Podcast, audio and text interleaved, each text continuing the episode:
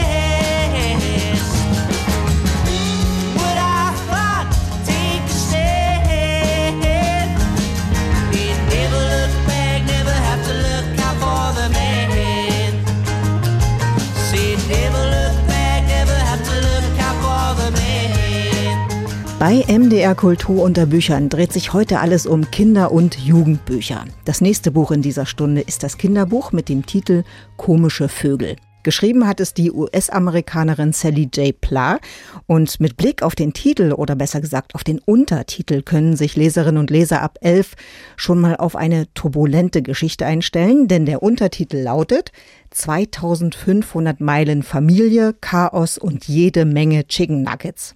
Bevor wir hier bei MDR Kultur unter Büchern zum Inhalt des Buches kommen, möchte ich Ihnen jedoch jemand vorstellen. Bei mir im Studio ist Gustav aus Halle. Gustav ist zwölf Jahre alt und einer der viel lesenden Menschen, die ich bis jetzt getroffen habe. Hallo Gustav. Hallo. Gustav, als wir uns kennengelernt haben, bist du gerade aus der Bibliothek gekommen und hattest einen Beutel voller Bücher dabei. Lesestoff für die ersten Ferientage sollte das sein. Was würdest du denn sagen, wie viel liest du so in der Woche und was liest du? Ich würde schon sagen, so auf die 1000 Seiten geht es schon zu. Das ist ordentlich. Und vom Genre her am ehesten so Fantasy-Romane. Mhm, dann ist dieses Buch, was ich dir in die Hand gedrückt habe, fällt da ein bisschen raus. Komische Vögel, 2500 Meilen Familie, Chaos und jede Menge Chicken Nuggets heißt es. Und bevor wir aber darüber sprechen, wenn du fünf Sterne vergeben könntest, wie viel würdest du spontan diesem Buch geben? Ich würde schon so von einer 3,5 bis zur 4. Also es hat mir schon gut gefallen, okay. aber diese Tiefe hat mir noch gefehlt, die es bei anderen Büchern gibt. Kein voller Erfolg, aber wir schauen jetzt erstmal, wer erzählt die Geschichte und wie beginnt sie? Ja, also die Geschichte erzählt ein zwölfjähriger Junge am ich glaube, er ist zwölf, namens Charlie. Sie beginnt bei ihm im Wohnhaus mit seinen Geschwistern und seiner Großmutter, die gerade dabei sind, ins Krankenhaus zu seinem verletzten Vater aufzubrechen. Zu Charlie müssen wir vielleicht noch sagen, dass er autistische Züge hat und hypersensibel ist. Also das heißt, dass ihm ganz viel, ganz schnell ja, zu viel wird vom Erleben her. Was da noch hinzukommt, ist, seine Mutter gibt's nicht mehr, die ist gestorben und der Vater, wie gesagt, liegt jetzt im Krankenhaus mit einer Hirnverletzung. Mit diesem Vater, da kommen wir ein kleines bisschen schon auf den Titel, hat Charlie immer Vögel beobachtet oder Vögel bestimmt. Also das war sozusagen ihr gemeinsames Hobby. Und dann ist da noch so eine Lou Miller, die dann relativ äh, zeitnah auftaucht, von der man nicht weiß, was das für eine ist.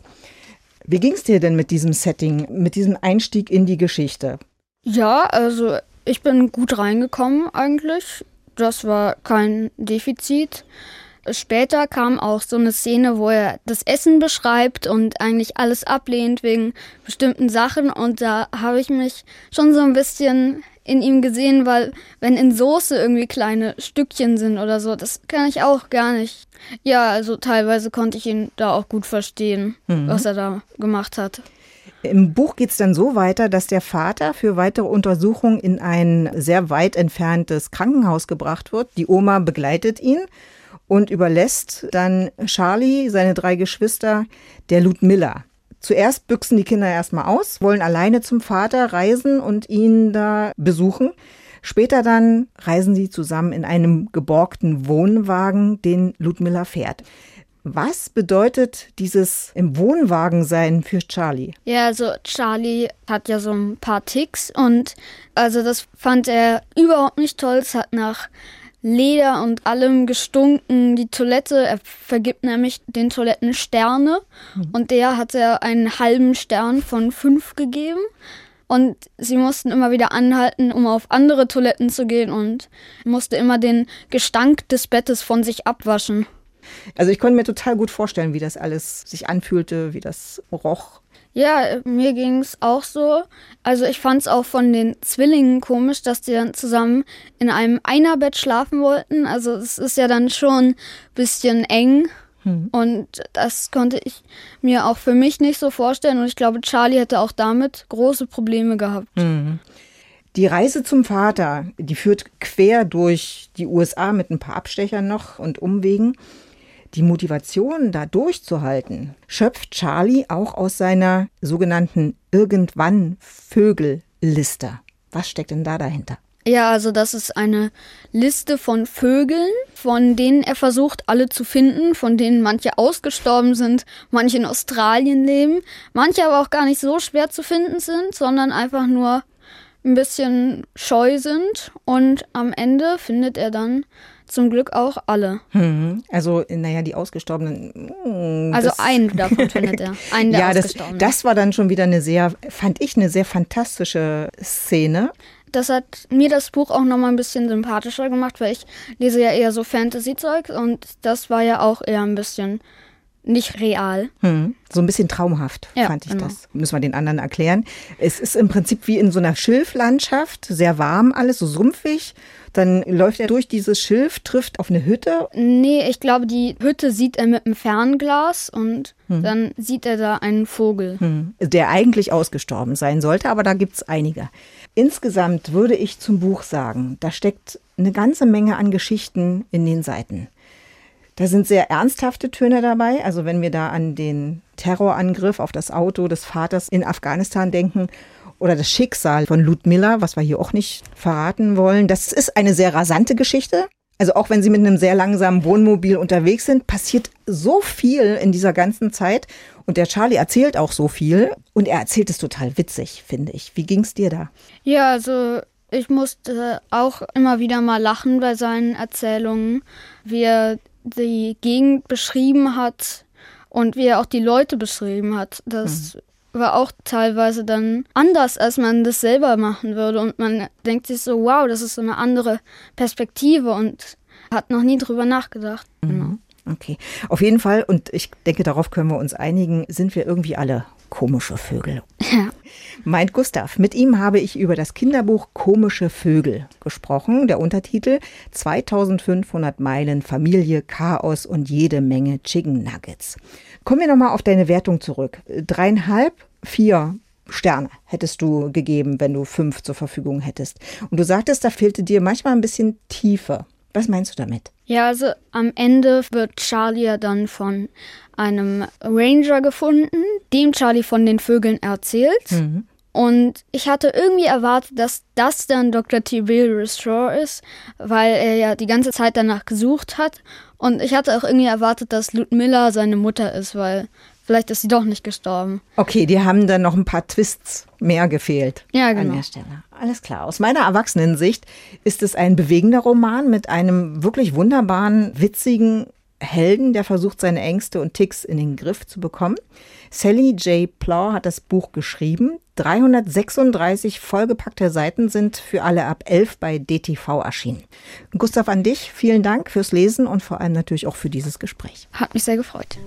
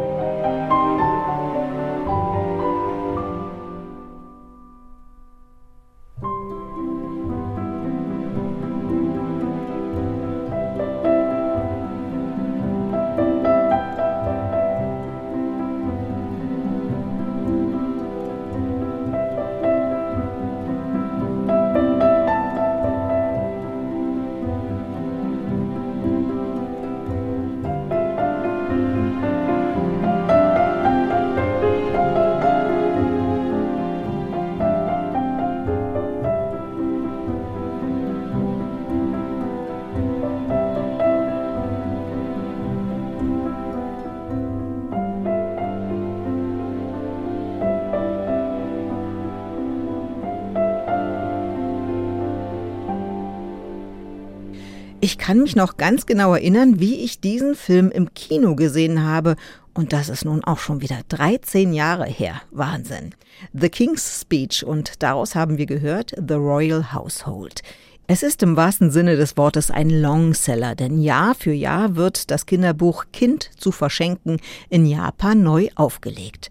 In der reich illustrierten Geschichte dreht sich alles um den bekannten Konflikt, den viele Mädchen wie Jungen haben, wenn sie ein Geschwisterchen bekommen. Sie sind unglücklich über die Ankunft des Babys. Kind zu verschenken von Autor und Illustrator Hiroshi Ito erschien erstmalig 1991. Nun ist das beliebte Kinderbuch auch auf Deutsch erschienen. Karin Hahn stellt es vor. Plötzlich ist es da, das Geschwisterchen, und es bleibt. Gnadenlos stößt es das erstgeborene Kind vom Thron. Alle Aufmerksamkeit der Mutter gehört nur noch dem Baby.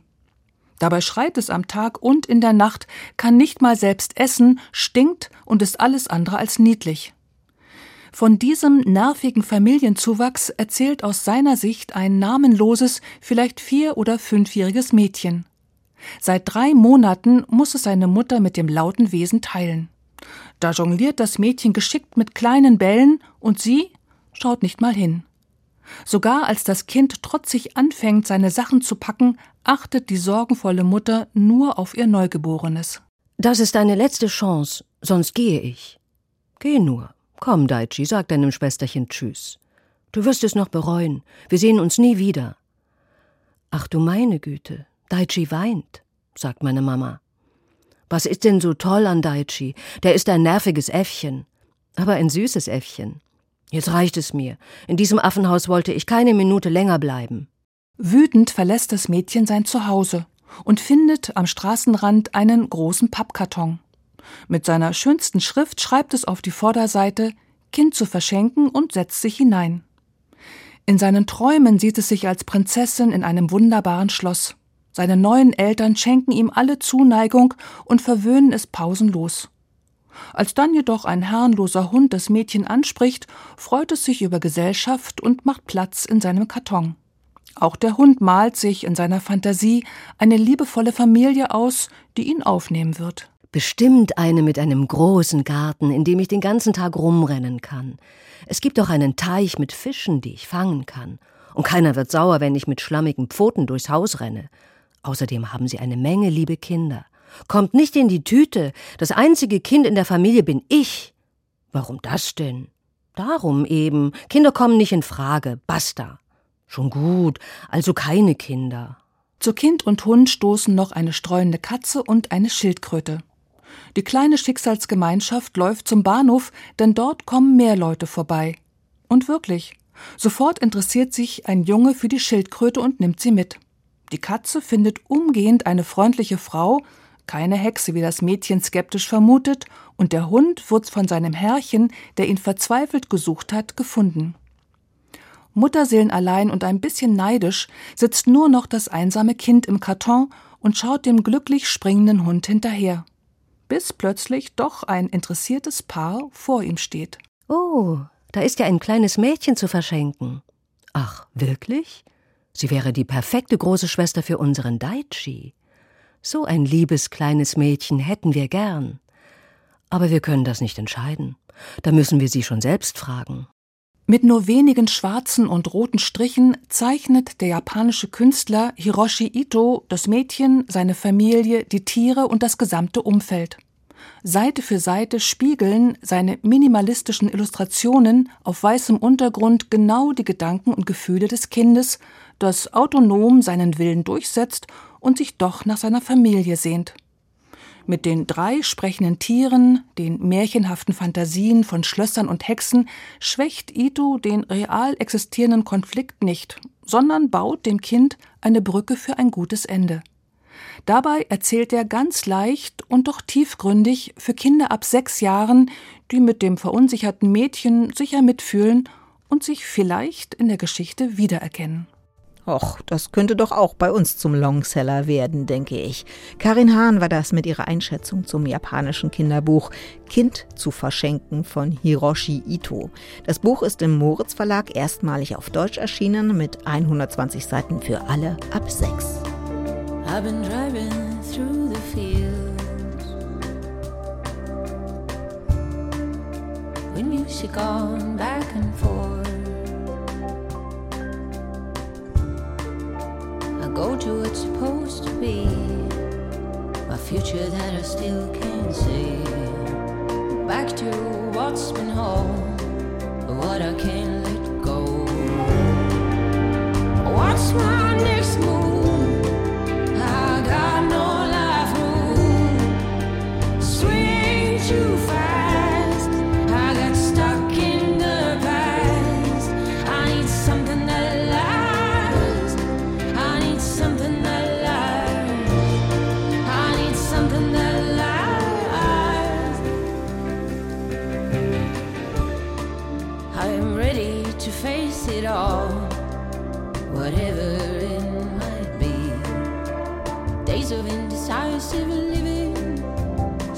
In a million dreams. Am I to give in to the wind that has me in a hole? Should I try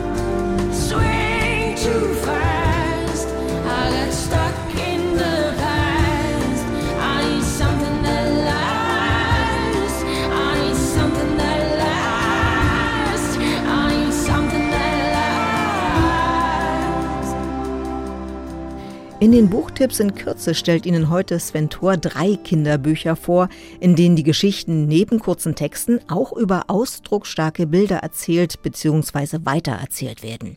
Im ersten Buch kommen Enkel und Opa über die Falten des Alten ins Gespräch. Ein wirklich wunderbares Buch über Zuneigung und Lebensgeschichten. Beim zweiten Buch will Bär einfach nur schlafen, aber sein Kumpel Ente lässt ihn nicht bis es dann zu einem Wutanfall kommt. Und in Buch Nummer drei steckt ein Junge im Fahrstuhl fest. Hier wird von Selbstvertrauen erzählt, das man aber erst einmal in sich selbst finden muss. Das sind die Buchtipps in Kürze bei MDR Kultur unter Büchern. Jotam sitzt mit seinem Opa Amnon in einem netten Café, immer am Dienstag, denn da holt er den Jungen aus der Kita ab. Eine wunderbare Tradition für beide, denn sie tauschen sich gern bei Kaffee und Traubensaft aus. Diesmal stellt Jotam die interessante Frage: Opa, warum hast du Falten? Ein bisschen überrascht erzählt der Großvater dann in wenigen sehr zugewandten Sätzen von schönen und traurigen Lebensereignissen. Da war Jotams Geburt zum Beispiel, die ein Lachgrübchen in Opas Gesicht hinterlassen hat. Aber auch die Krankheit der Oma hat sich als tiefe Falte eingegraben. Enkel und Großvater schaffen sich mit ihrem Gespräch einen ganz eigenen, geborgenen Raum. Die in blau gehaltenen Aquarellzeichnungen fangen die besondere Erzählsituation gekonnt ein, zeigen die Lebenslinien als Lebensfaden oder Wellen im Meer. Zart und gleichzeitig mit hoher emotionaler Kraft unterstreichen sie die Vertrautheit und den intensiven Gedankenaustausch von Jung und Alt. Als ob sich ein Fensterladen öffnet und warmes, helles Licht in einen Raum flutet. David Grossman. Opa, warum hast du Falten? Aus dem Hebräischen übersetzt von Anne Birkenbauer. Mit Illustrationen von Nina Masina. Hansa Verlag. 40 Seiten für alle ab 4. Bär ist schrecklich müde. Tiefe Augenringe beweisen das. Deshalb geht Bär jetzt auch ins Bett. Er herzt seinen rosafarbenen Kuschelhasen, deckt sich zufrieden bis über die Ohren zu, gleitet langsam ins Traumland. Doch da klopft Ente an die Tür. Ente langweilt sich, ist hellwach und würde lieber mit Bär Filme gucken, eine Band gründen oder wenigstens Plätzchen backen. Doch Bär hat dafür keine Nerven. Ente zieht enttäuscht ab. Bär legt sich wieder hin. Im Laufe der Geschichte macht Ente, trotz mehrerer Hausverweise, immer wieder Vorschläge für gemeinsame Unternehmungen. Am Ende brüllt Bär vor Wut und Ente meint, diese schlechte Laune ist ja schrecklich ermüdend. Und Bär, der ist inzwischen sowas von wach, dass er nun Plätzchen backen will. Dieses Bilderbuch ist ein großer Spaß für alle Beteiligten. Kleine bunte Details erzählen die lustige Geschichte weiter, weshalb das Anschauen und Vorlesen auch beim zweiten und dritten Mal für alle noch sehr unterhaltsam ist. Jory John. Du schon wieder. Mit Illustrationen von Benji Davis. In der Übersetzung von Ebi Naumann. Aladdin Verlag. 32 Seiten für alle ab 4.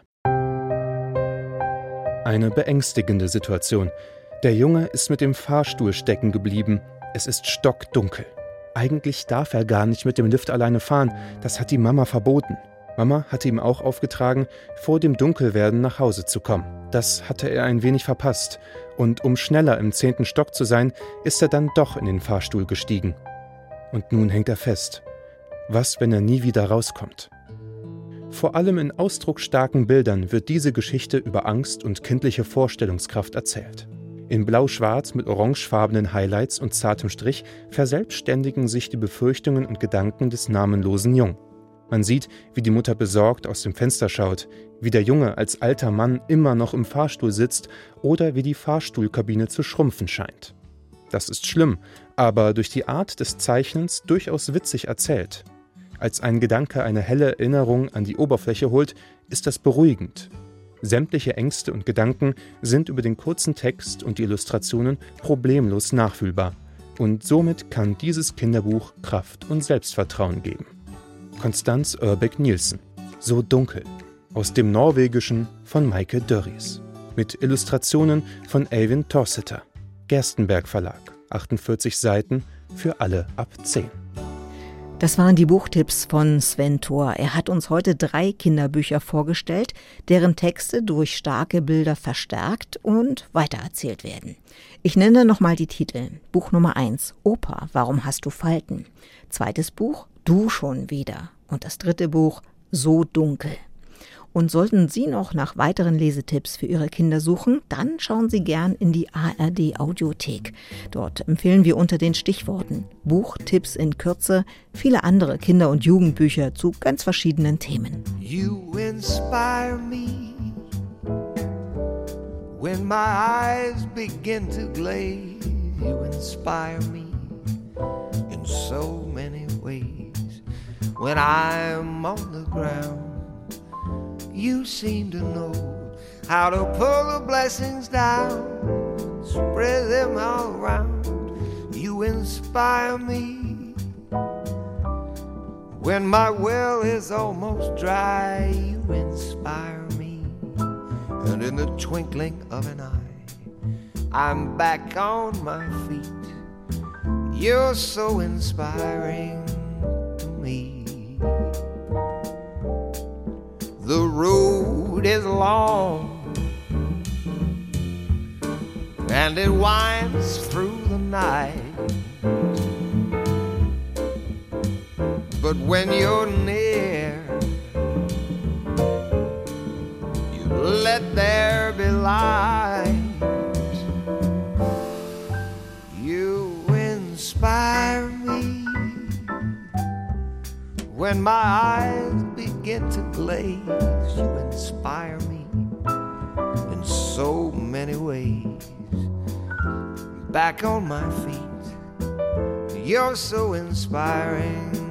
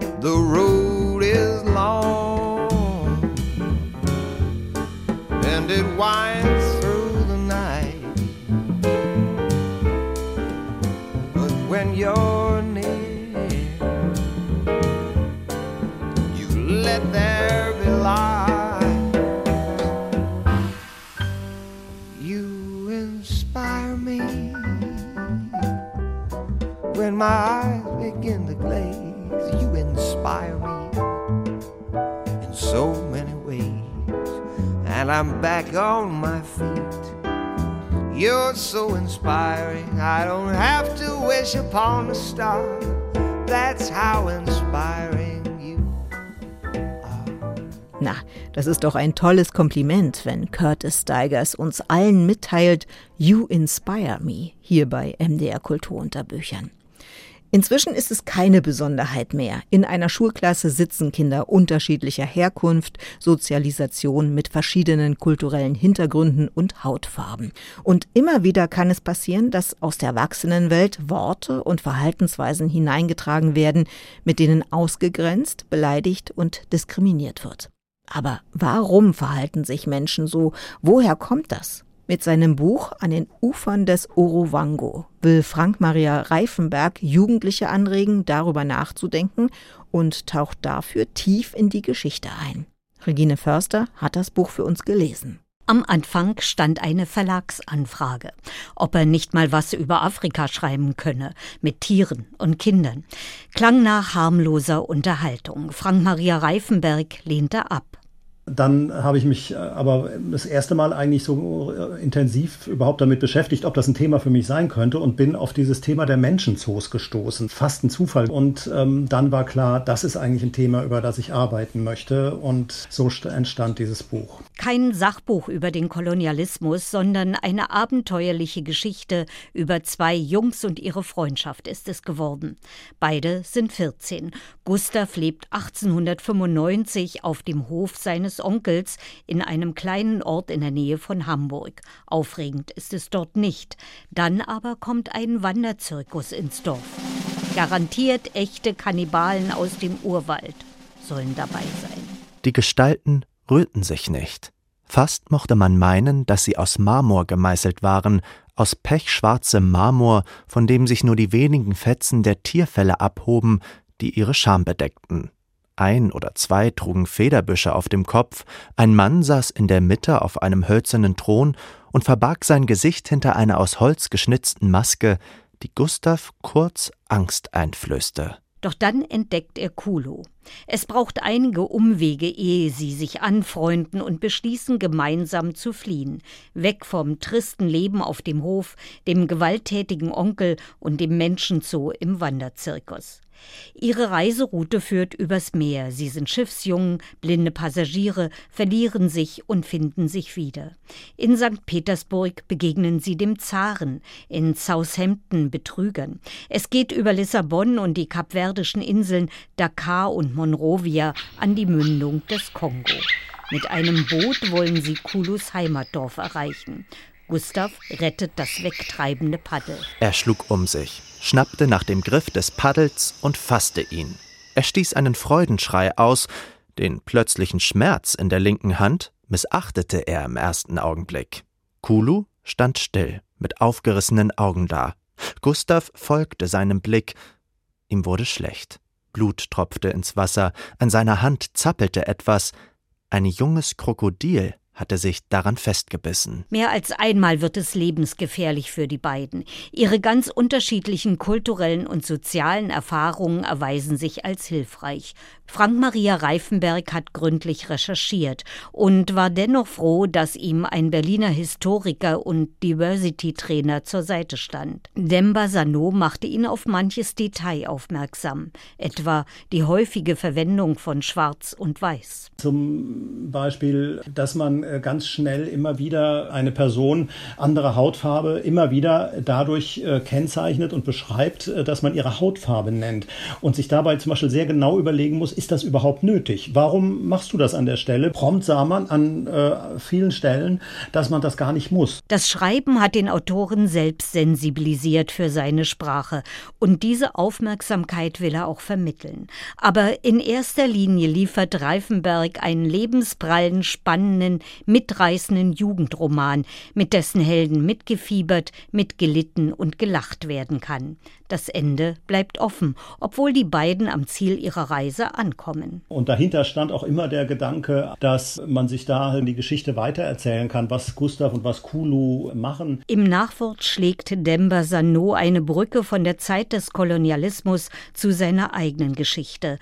Vom Menschenzoo damals zu weißen Händen heute, die ungefragt in seine Haare fassten, weil sie wissen wollten, wie sich ein Afro anfühlt. Lesenswert bis zur letzten Zeile. Meint Regine Förster zum Jugendbuch An den Ufern des Orovango, Gustavs und Kulus abenteuerliche Reise zum Kongo. Frank Maria Reifenberg hat es für alle ab zwölf geschrieben. Es ist gerade im Überreuter Verlag erschienen mit 256 prall gefüllten Seiten.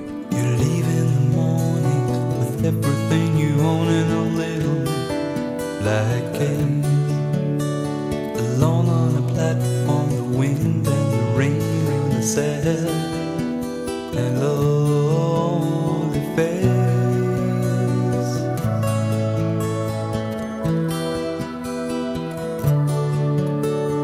Mama will never understand why you had to leave, but the answers you seek will never be found at home. The love that you need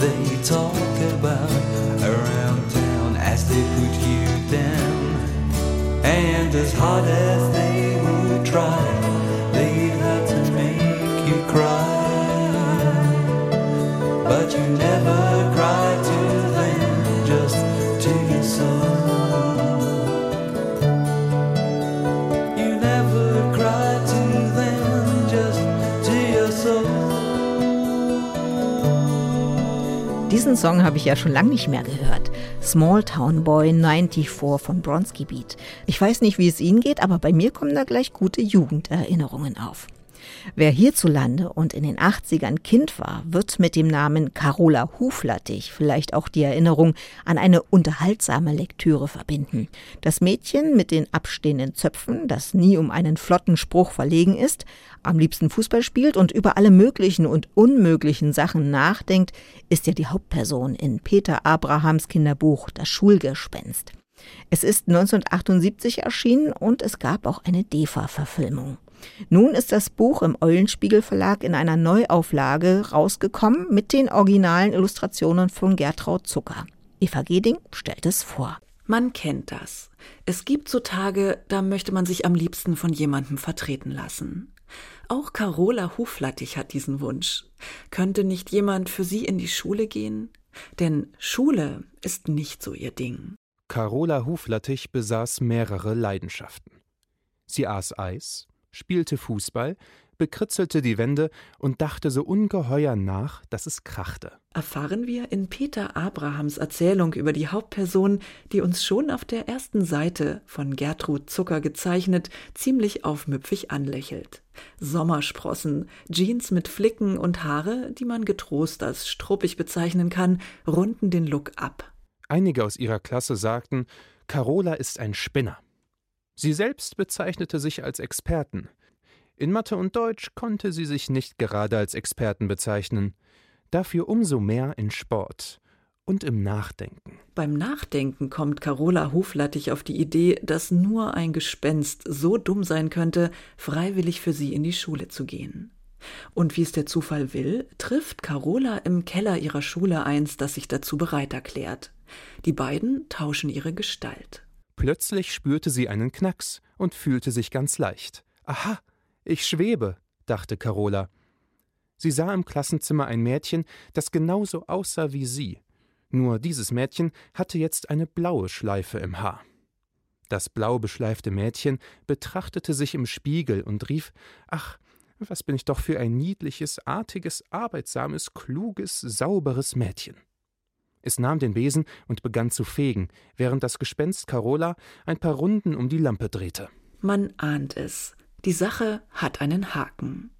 Das Gespenst entwickelt sich in Carolas Gestalt zur Musterschülerin, die mit Faltenröckchen und eingedrehten Korkenzieherlocken Carolas mühsam aufgebauten Ruf als Raufbold riskiert. Schlimmer noch, es möchte auf einmal nichts mehr von einer Rückverwandlung wissen. Die echte Carola in Gespenstergestalt hingegen langweilt sich. Hey, wie lustig ist das Gespensterleben, rief sie. Carola wusste, dass man sich die merkwürdigsten Dinge einreden konnte. Oh Mann, rief sie. Ich fühle mich ganz ungeheuer wohl, weil ich keine Hausaufgaben zu erledigen habe, weil ich den Mülleimer nicht auszuschütten brauche, weil ich herumfliegen kann und weil mich niemand ermahnt, mir die Hände zu waschen. Schade, dass dieser freie Nachmittag keinen Spaß machte. Die 1978 im Kinderbuchverlag Berlin erstmals erschienene Geschichte wird noch einiges an Fahrt aufnehmen, so viel sei verraten. Carola Huflattich, das ruppige, impulsive Mädchen, wächst einem dabei schnell ans Herz. Auch wenn sich angesichts ihres Repertoires an Kraftausdrücken manche beim Lesen verwundert die Augen reiben werden. Auch dass Carola normalerweise ihre Fäuste einsetzt, wenn sie in Rage gerät, ist auf den ersten Blick etwas gewöhnungsbedürftig. Im Umgang mit höheren Mächten wie dem Schulgespenst kommt sie damit aber sowieso nicht weit. Dafür braucht es Verstand und einen guten Freund. Peter Abraham erzählt die Geschichte in einem frechen und humorvollen Ton. Besonders machen das Buch aber auch die Illustrationen von Gertrud Zucker, die originalgetreu aus der Erstausgabe übernommen wurden. Ihre Tuschezeichnungen in Schwarz und Tintenblau sind auf charmante Weise unperfekt, genauso wie Carola Huflattich und ihr Schulgespenst. Mit ihren 78 Seiten eignet sich diese Neuauflage sehr gut für Kinder, die das selber Lesen für sich entdeckt haben. Ob als Musterschülerin mit Korkenzieherlocken oder mit struppigem Haar und geflickten Jeans. Meint Eva Geding zur Neuauflage des Kinderbuches Das Schulgespenst von Peter Abraham. Die Illustrationen stammen von Gertrud Zucker. Es ist im Eulenspiegel Verlag neu erschienen. Die 78 Seiten sind für alle ab 8 empfohlen. In MDR Kultur unter Büchern haben wir Ihnen heute wieder sieben empfehlenswerte Kinder- und Jugendbücher vorgestellt. Da ging es um Schulgespenster, komische Vögel oder auch um brummige Bären mit Schlafmangel. Mein Name ist Britta Selle. Ich wünsche Ihnen und Ihren Kindern viel Spaß beim Lesen. Alle unsere Podcasts finden Sie zum Abonnieren unter mdrkultur.de.